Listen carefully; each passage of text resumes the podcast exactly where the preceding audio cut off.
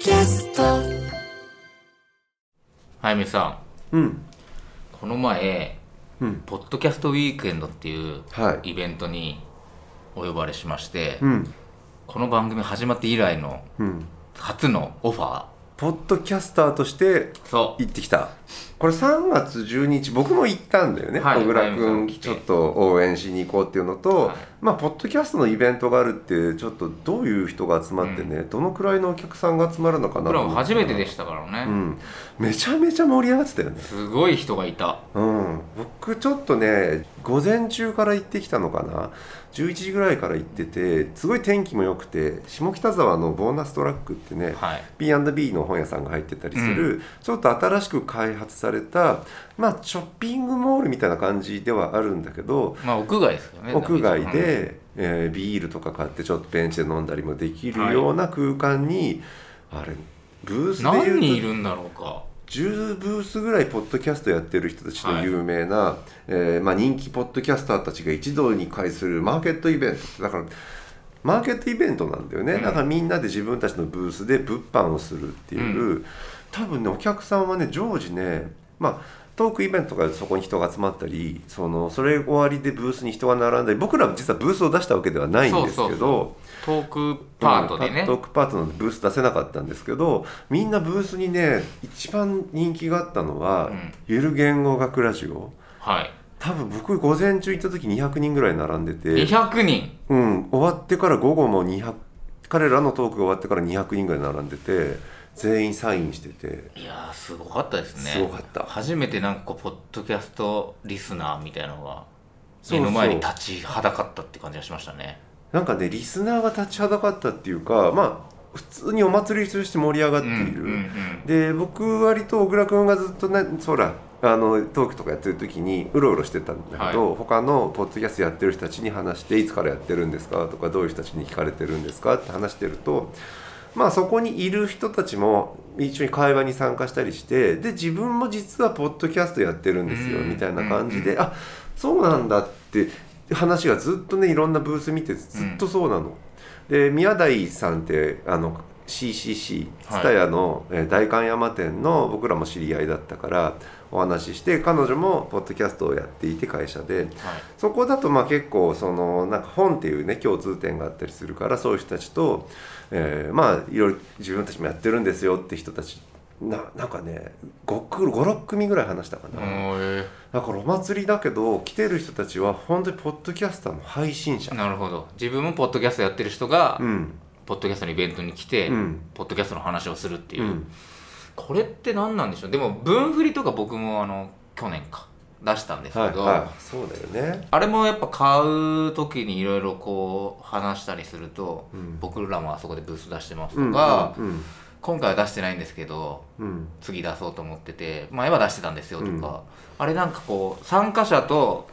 売り手と作り手が流動的というか、うんお客さんだったのがどっかのタイミングで自分も作り手になるみたいなな、そうね流動全性員がある参加者なので売り手と買い手がもうほんと一緒くたになってるっていう、まあある意味なんか今のいろんなもののね状況ってそこになんか集約されてるなって気もしました、てかマーケットってそういうことなんじゃないですかねやっぱ要は一番マーケットとして有名なのはコミケとかもさ、うん結局あれもまあもちろんあのファンとして買ってる人もいるけどやっぱどっかで自分も参加したことがあるというかさ、うん自分もやったことがあるっていうか作り手側に回ったことがあるみたいうんな感じありますよね、まあだそっちに近いんだよね、うんでラジオってずっとさ TBS がさ TBS ラジオ祭りとかあそのイベントをやってそれこそ番組がいくつもブースを出して物販をして T シャツ売ってみたいなことって、あの場合はさ完全にリスナーとパーソナリティっていうのがはっきり分かれていて、うんはい人気ブースっていうのが、そこにまあ目当てに来る人たちがいてそこで公開収録とかやりますよ。うんでなんかそっちではなかったコミケのそ方うでにすね近かったのかな。うんただ圧倒的にねやっぱり人気があったゆる言語学ラジオを目当てにしてきた人たちが大半だった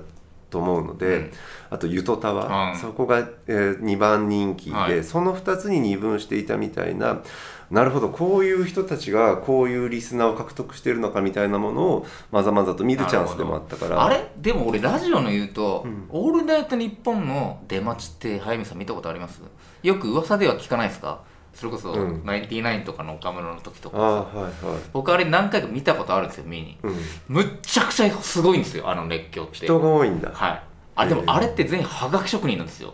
あということは参加者なんですよなるほどだからさっきうのん TBS ラジオの、うんそのイベントと、うんもしかしたら「オールナイトニッポン」とかそういう深夜芸人ラジオ出待ちは、うんちょっともしかしたら位相が違うかもしれないやっぱコミュニティなんだね、うラジオって、ね、だってそこで、うんあれですもん「ラジオネームなんとかです」とか言って「はいはいうわ、はい今月めっちゃ読まれてたじゃん」みたいな話もしてるしああそのコミュニティ見たことあるわある、うんですよね、うんで僕も一回ね「アンタッチャブルのラジオ」はのシカゴマンゴっていう、んラジオがかつてありまして、いうんで僕はがき職人だったんですよ、うんそれのねイベントに「モテない川柳」ってういうんコーナーがあって、それで、えー、と優秀な人はうんうん海の家でうんイベントをやるから、うそこで招待しますみたいな、うんでそこでなんか壇上にあげるみたいな、はい要はそれって要はモテない川柳だからうんわざと海の家みたいなこう開放感のあるキラキラしたところで、深夜ラジオのイベントをやるっていうこうちょっと皮肉なイベントだったんですようんで僕は呼ばれてそしたらやっぱすごいなんかこうはがき職人だなっていう感じの人がたくさんいて、はははで僕うっかりその頃すごいチャラチャラしてる感じだったんで、うん全然馴染めなくてうんしかもなんか彼女連れて行ってたんですよ、うんモテない川柳のお題なのにダメだねそれはねそしたら2ちゃんでむちゃくちゃ叩かれて疲れるね、はい二チャンネル時代だね、 うんすっごい悲しい思い出がありますね、えなんかさ僕はさいろいろさブース見てさ、まあ、やり取りとかし,、うんてまあけど自分のポッドキャストがこれですまでちょっと主張できなかったのであ僕もやってるんですよぐらいな感じで。早見さんもやってるんですよって言ったんですね、でね、アンカーって僕らも使ってる配信のサービスのブースが出てあていましたアンカーなんかやってるねそのポッドキャストやってるあそうそうってそう人には手土産をくれて手土産をくれるって言ってもらってきたりしたんだけど、小倉君なんかそこで手に入れたものとかっていやそんで言ったら、なんかもうグッズなくなっちゃいましたってうん言われて、うんで僕もポッドキャストやってるんですってアピールしたら、そして俺が「いや今出演者の出てたこの人ですそうそうそう小倉隆二です」さっき言ったあのトークセッションに出てましたって言ったら、なんか後々じゃあ送るので住所をうん教えてくれれば送りますって言われうんておついに接点がそうできるじゃないですかアあンのカーと。スポティファイ株式会社かうんらちゃんと段ボールが届いて、お来たえ僕の段ボール来たの段ボールってそのお早見さんがあの時はほら紙袋でもらった俺俺なんでも小さいつづらですよはい、俺ね割と大きめの段ボールだった気がしますよえはい何何入ってんのそれそれがですね、うんちょっと最近ちょっと多忙を極めており山場を迎えて、うんまあ開けてないんですよねえわかんない ものすごくさいやなんか、うんほらアマゾンで買ったね本とかだったらさ、うんペロッと開けるけど、うブンってなんか段ボールできたから、んうんなんか受け止めるのにそれなりの心理的余裕がないと開けてはいけないんじゃないかと思って今のところだんだん開けづら くなってきでも本当にね結構大きかったでももしかしたらあのかなふわふわみたいなのが入ってるだけでた、うんあまあ大きい段ボールの中にメモ帳とボールペンが入ってるだけかもしれないけど少なくとも大きさはね大きかったですよだけどアンカーから届いた何かプレゼント期待がどんどん膨らんでいくとにかくね、うん放置してはいけないってことなんですよ帰ったら開けてね開けましょうそれねうん、本当に気になるからちょっと、はい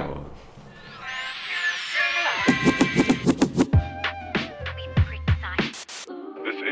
べてのニュースは賞味期限切れで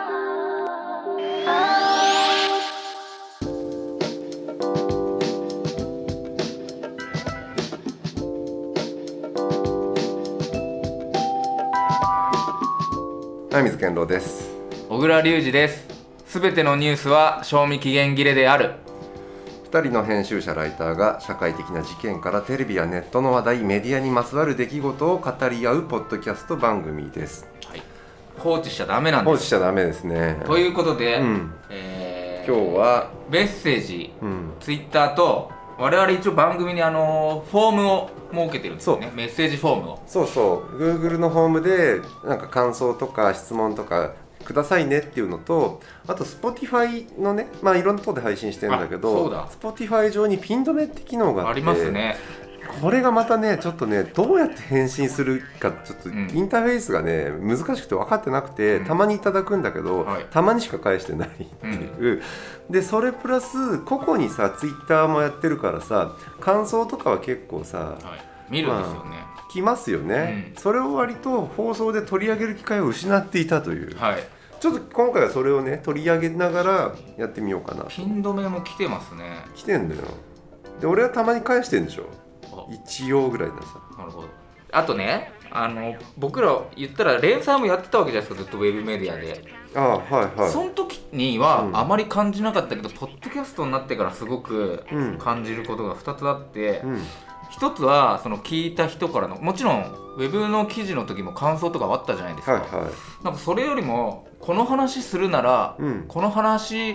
もしてほしいとか、うん。なんかそういうなんていうの話題のはいはい。あんまりウェブ記事の時ってなかったですよねあー反応の確かにちょっと反応の仕方、され方が違うかもし違れない。う完全にちょっとやってることっていうか、多分僕らね、すごい。突っ込みたくてしょうがなく なる。そうなんですよ喋りらしいのよ。 でもそれお前らさ。この話しといてさ、そっちっていう。そうそうそううん。ともう一つは、うん。やっぱ原稿にする時にはやっぱ構成が入るから、うんそれなりに過不足なくまとめられるけどああ、そっか。音声を聞き直してる時に、うんやべえなんであの話しなかったんだろうっていうのを自分でも気づくっていうね、うん。よくありますよね大体そうなんだよね、は後から気づいても加えられないからなそうそうでその中はでね、いメッセージちょっと読んでみてもらっていいですか、はいじゃあ僕気になったのは、石井秀彦さんが、は白石さんえー床屋カルチャーの話をうんした回がありましたね、はいあれは第何回ですか、えー、と今調べますね。えー、15回シャープ15で、はいはい。あのゴルゴ13が床屋さんには必ず置いてあるっていう話を、まあそもそもね小倉くんの実家はがい、床屋であるって話から始まる。これもね完全にごしうんご指摘を受けるまで忘れてましたが「うん。ゴルゴ13」の作者である斎藤隆夫は、はい実家が床屋でしたっていうそうなんだそうよ。これなんで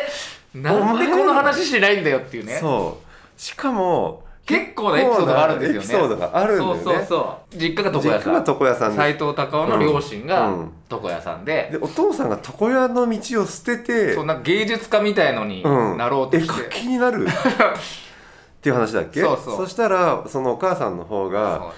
まあそんなその床屋業界を裏切ったような人間はって一生許さなかっ一た生許さないとで当然息子が息子は漫画家になると、漫画家になると、うんお前そんな床屋の息子が絵とか描いてそうですよそ特に男が絵を描いて食っていけると思うなよ的うにそうそう斎藤孝夫先生も最後までお母さんにそ許してもらえなかったうっうていんうなんか生涯ゴールゴ13は読まなかったっていうね、うん、あのエピソードが息子の出世作をはい読まず、うん息子がそこで主人公をね角刈りにして、あれはおそらくお母さんへのメッセージだったわけどういうこといや でも床屋であるお母さんが ねああなるほど男性床屋善とした床屋、うんでもう一個言い忘れたのがうちの父親も完全にデューク統合と同じ髪型ですか角刈りら角刈りあの時代みんなだからさあれなんだよね高倉健に憧れいやてなんだよねいやだから斎藤隆夫先生がね、こううんなかなか母親に認められなかったといううんことを踏まえて、うん全床屋が「ゴルゴ13」を置いてるのだとしたら、うんとてもいい話うんですよね。床屋業界へのなんかなんでしょうねあ愛憎仲間なのかもしれないよねみんな知ってんのかな全く爪が甘い父親に聞いとけばよかった、うんあのあ斎藤孝夫先が、生の実家って床屋なの知ってた、うん、そんなことはあの利用し最初に勉強することだって言うかもしれないテストに出るよみんな そうそうみんな知ってることだって言うかもしれない出 ないけどね。うん、こいれもやねけどこれは本当に指摘ししていただいそうてはっとなったそうなんかね、うやんっぱね知ってはいたんですけどね話そびれてるんですよ、結局なんかさ俺とか思思いついちゃってさ清水健太郎が床屋会から出てきたとか、もう完全にドヤって感じでさそうそう披露してるけどさいやもっと大事な聞いてる人はみんな思ってんのそういやゴルゴ斎藤隆夫の話、床屋だったら、いや実家床屋だろみたいなのを、うんみんなもやもや聞いいてやるんですよし知らないと思うけどね普通にねああそウうかィキペディアとかを調べると出てきてびっくりするあーっていなるうほどねねうん、あんまりね俺もね斎藤隆夫自伝とか出てんのかなと思って、うんネタ探そうと思って見てたら出てなかったからなるほど漫画家って意外とねそう分かんないんですよそのどういう生涯を送ってきたかでもこれウィキペディアが全部間違いだったら、これも間違いかもしれないんでちょっとわかんないですけどねそうだソース はないウィキペディアの可能性があるんだよね、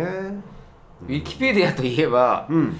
ポッドキャストを始めたら全てのニュースは賞味期限切れであるのウィキペディアのページができたんですよ、あそうだった、ははいはい僕ら連載あれ僕ら作ったわけじゃないよね、うんだから自分たちで作っちゃいけないんですよ基本ウィキペディアうんうのん第三章、うんこれだ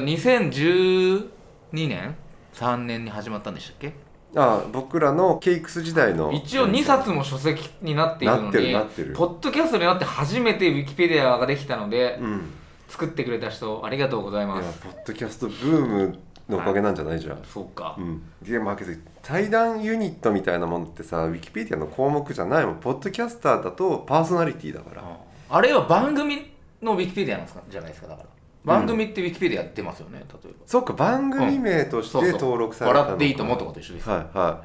いいや本当に毎回思うけど長いタイトルですいませんねこれっていやいいうやいいんです関係ないかウィキペディアははいうんはい、じゃあちょっとメッセージさ他にもさはいバンド T の会のやつもさこの話めちゃめちゃいい話っていうのを俺たちしてないんだよねそうそこれ読みますうか、はい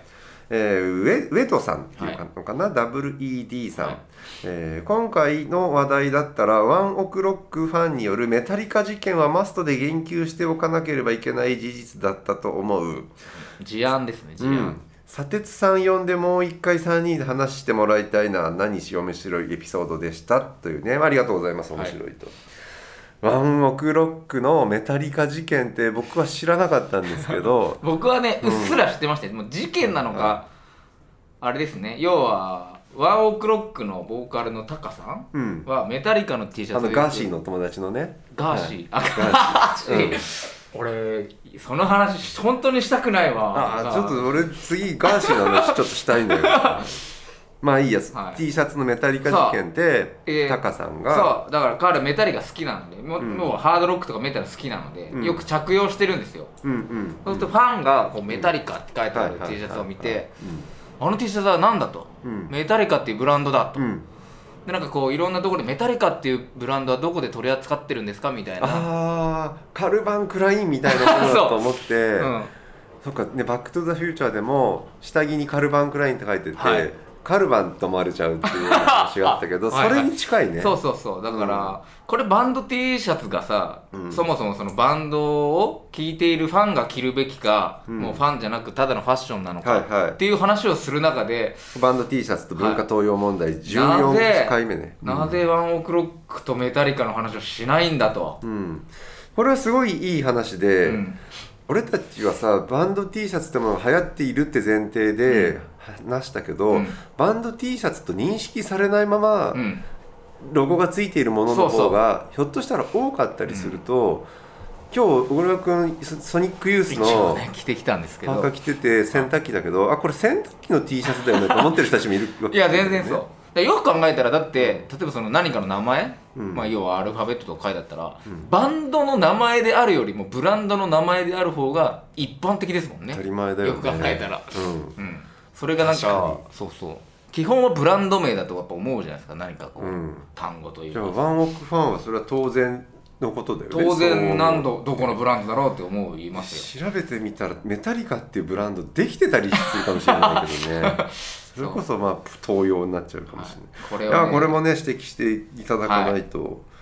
そこ行かないのかよって思ってたんでしょう絶ね対思ってないうんどのエピソードでも全員思ってるんでしょうね何かしらはあのなんでそうその話しないんだみたいななんかみんなさ面白かったって大体言ってくれるんだけど面白かったっていうきっかけ知り合いレベルだけど、けどあそこ実はこうなんだって話で言うとこれちょっと僕らのね結構初期のはい伊集院光とラジオの時あーは代いってやったじゃないですか、それはシャープいくつですかシャープ6はい結構初期だけど、まあ、初期といってもたかたか2ヶ月前だけどそれねいろんな人から、はいまあ、間違ってるわけではないんだけど、例えばそこで僕らがしたのは伊集院光が朝のラジオを降りる理由とかまあ僕らなりの解釈で喋ったじゃないですか、うん実はこういう背景がありまして真相こうですよって話はがい3方面ぐらいから教えてもらう機会があり まして。心臓が間違ってるっていうね、僕らが思っいてくたつか間違ってるんです、まあ、情報を発信すればねあなの自るほど分たちに返ってくるんだなっていうねそういうの結構いっぱいあるんだよないっぱいあるうんもう一個ぐらい読みますか読みますか僕ねあのもともとこういろんなエピソードの中でも、うん私があの銭湯のアルバイトを始めはいはいましたうんという回があるじゃないです回がかありますねこのれは回ねちょっとね、うん数字というかうん評判がいいんですよはい、2月の14日なので10シャープ11の銭湯の、あそう銭湯の清掃アルバイトで気が ついた脱ブルシットジョブ労働論いいタイトルだなそれで、これはねお名前読んでいいんでしょうかこれいうのは飯ーと坂智子さんっていううん方が、一応ラジオネームでやペンネーム任意ですって書いてあって、うん飯坂さん、書いていただいてるのでいいと思うんですけど、うんこの方がねうん、いつも楽しく聞いていますとありがとうございます第11回でうん小倉さんがホワイトボードを導入しようと したら早水さんがブルシットジョブを作り出そうとしていると指摘したところでうん胸をつかれましたお疲れま した、大学を卒業してずっと同じ会社で働いてきましたが、うんまさに私がやってきたことだったからですいわゆるホワイトボードっていうのはじゃあそうだ情報ね共有のためにじゃあここのたわしがなんか足りなくなってるよとかそうそう連絡事項をまあなんか導入しようとしたんだよ僕が要は、えー、と洗剤とかうんたわしとかの在庫が切れてる時に、うんなかなかこうね銭湯の社長がいたりいなかったりするんで、早朝なんで、はいはい僕がホワイトボードを導入しても、うんここに在庫を書いたりとか、うんなんかいろんなこう連絡事項をうんホワイトボードに導入しようって言ったら導入早見さんが それほうれん草じゃんそうそう仕事の本質以外の手間を増やすなと、そう日本のね会社のありがちなのは、ほうれん草大事ですよって今って言われるそうそう報告のための会議とかそういうのでそもうちろんそう増えてくるんだ連よね絡そうってなんだでねこの方はね掃除この方は、うんまさに私がやってきたことだったとうん仕事のための仕事は作らないようにしようと思っているのに、うんどんどん増えていく作業うん効率よく情報共有うんトゥードゥの見える化うん良かれと思ってやっていることが負担を増やしていることに薄々気づいてはいたのですがあー実感があるお二人の話を聞いて腹落ちしました、ありがとうございましたけどね腹落ちしましたって言ってくれているけどうこの人はまあ誰かがねうんうすうす分かってたんだったら、うんやっぱ指摘して解放してあげ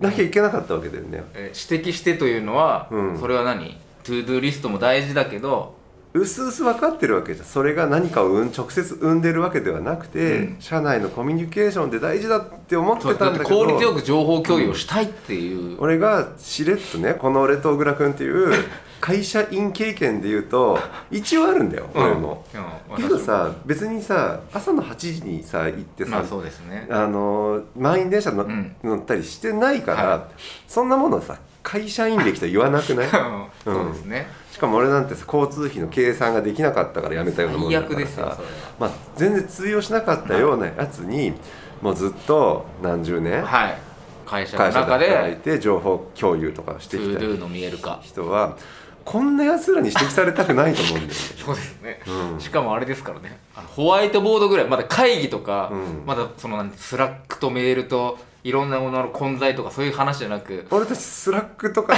さ例えば番組にねスうんタッフで共有したりする時一切使ってない じゃん普通スラック使うじゃんっていう、うん、僕はただただあのたわしと洗剤の在庫がないからホワイトボードを入れるって言っただけなのに、うんもうブルシット量が増えるってあれもだだけど別にさそういう台本の回ではないからね、うん小倉君の清掃バイトどうなのっていうのを本当にそうそう聞いそうてるうち にホワイトボードがあっていかん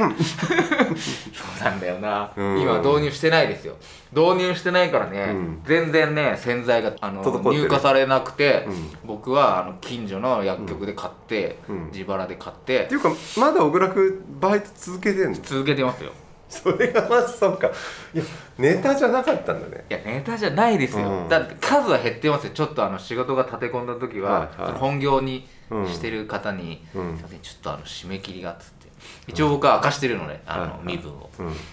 いそっかいやでもそこすごい申し訳ない、そうんのなんだっけいい坂さん、はいねその後ねそうその後どうなったん仕でしょうね事をねやる気失ってなければそうです情ね報共有ほうれん草大事 俺は結前構今結構それは思ってるなるほど、うんお前に言われたくないっていう思いをねそう感俺じたのかもしれなごいですとねきがっていう ね確かに大事な時もあるけど、うんブルシットジョブになる時もあるのでうんうん気をつけましょううんはいという話ですよそしてこれちょっと名前無名さんだけどあのーノベルティを作ってくださいっていあーう土佐さんだなこれは常連、はい超常連ノベルティーなけどさちょっと思いついたんだけど、はいバンド T シャツ界結構反響あったじゃないですか、はで僕らは割とメタリカ事件の話はしなかったけど、ーうんまあ例えばソニックユースとかのね、そのバンド T シャツの話とかしてまああれもこれもっていうんじゃなくて、まあ、バンド T シャツってもの自体の面白さみたいなのをなんかちょっとリスナーとの多分関心がうんなんか重なったのででノベルティもさっきのさポッドキャストイベントとかみんなさステッカー作ったり、まあいろんな T シャツを作ったりそういうの物販だったわけであれ面白いなと思ったのは、まあ、ポッドキャストウィークエンドっていういわゆるコンテンツ配信者がなんか1位を並べる時なんか売るものって普通ないんだけ確かにど皆さんポッドキャストで言う人気がある方たちはちゃんと T シャツもなる作ほっどトートバッグ作って、えーステッカー作ってそれを販売してて、うん俺たちもなんか収益化をねなんか考える上で、まだ早いけど、確かに人気になってから作るんですもんねうんはい人気になるまでがまず大変だけど、けど今のうちからさノベルティ考えといた方がいいのかなと思って早見さんは、うバンド T シャツをオうんマージュしたやつがいいんじゃないかと思って、偽バンド T シャツ、ああなるほどねメタリカにしようで僕らは名前が日本語だから、うんそこどうしたらいいんでしょうねそうなんです全てのニュースは賞味期限切れであるをメタリカにパロディはできないんだよ長すぎて。僕それだったら、うんゴルゴでいいんじゃないですかじゃちょっと待 って俺たちがあゴルゴ13のうん何かこう、何床屋グッズを作 るってこ子役といとうマか、ッチ マッチ作れんのかな今とゴルゴ13モチーフいいんじマゃないッですチとかさリンとか使うからささ今高くなってきたりします確かにいや T シャツいいじゃないですかゴルゴで T シャツでけど2つさ入るとさいやバンド T が受けたから確かバにンド T 二つ入るとの受けたパねロディを作るのは理由があるし、うんソニックユースと全てのニュースってちょっとかっかけられるんじゃないかって気がするんだあ、なよるほどね、うん、ソニックユースと書いてるとこに全てのニュースいけそ なれい何日本語でうん、だからソニックユースカタカナのやつあるじあるあるけどゃんなそして誰が見ても T シャツとしてこれがパロディーだって分かんないとパロディーって成立しないから確かにね俺はソニックユモーチスーしかフないなは、強固な方がいいですからね元ネタはどっちかっていうとねわかね、りやす知らないものを真似てもパロディーにしてもなねるほどちょっと考えましょうじゃああ却下 いや、却下じゃないですよ。あの、うんアイデ保ィアと留して。保留うん、今回メッセージから皆さんの、えーこういう応援によって番組はちょっとずつはい進化していきますよと、はい、メッセージうんお寄せください。うん、引き続きね、はいで僕らがちょっと僕もツイッターでいくつかおあのーちょっといまあ、1回だけかツイートしたんだけどこういうテーマをね喋ってほしいっていうテーマもちょっと募集したんですよ、いちょっと今日今読まないですけども、はいちょっとたまったりやりたいんちょでっとす来てまがしたね。うんなんかねリクエいストもうん、いくつかそういう感じでたまったらその実際に来たやつをさ、うんテーマにさやってみようかなとも思ってます。そうですね。うん、ということでライターの早水健郎と小倉隆二でした。いやメッセージ結構来てるんだけど、はいほんと無視してたね放置は良くない。放置は良私も今日は段ボール開けます。帰って段ボール。ル開けてはい。衝撃の展開とかあったらちゃんと確かに。ツイートしてね、はい。うん、あるかもしれないな、マジで。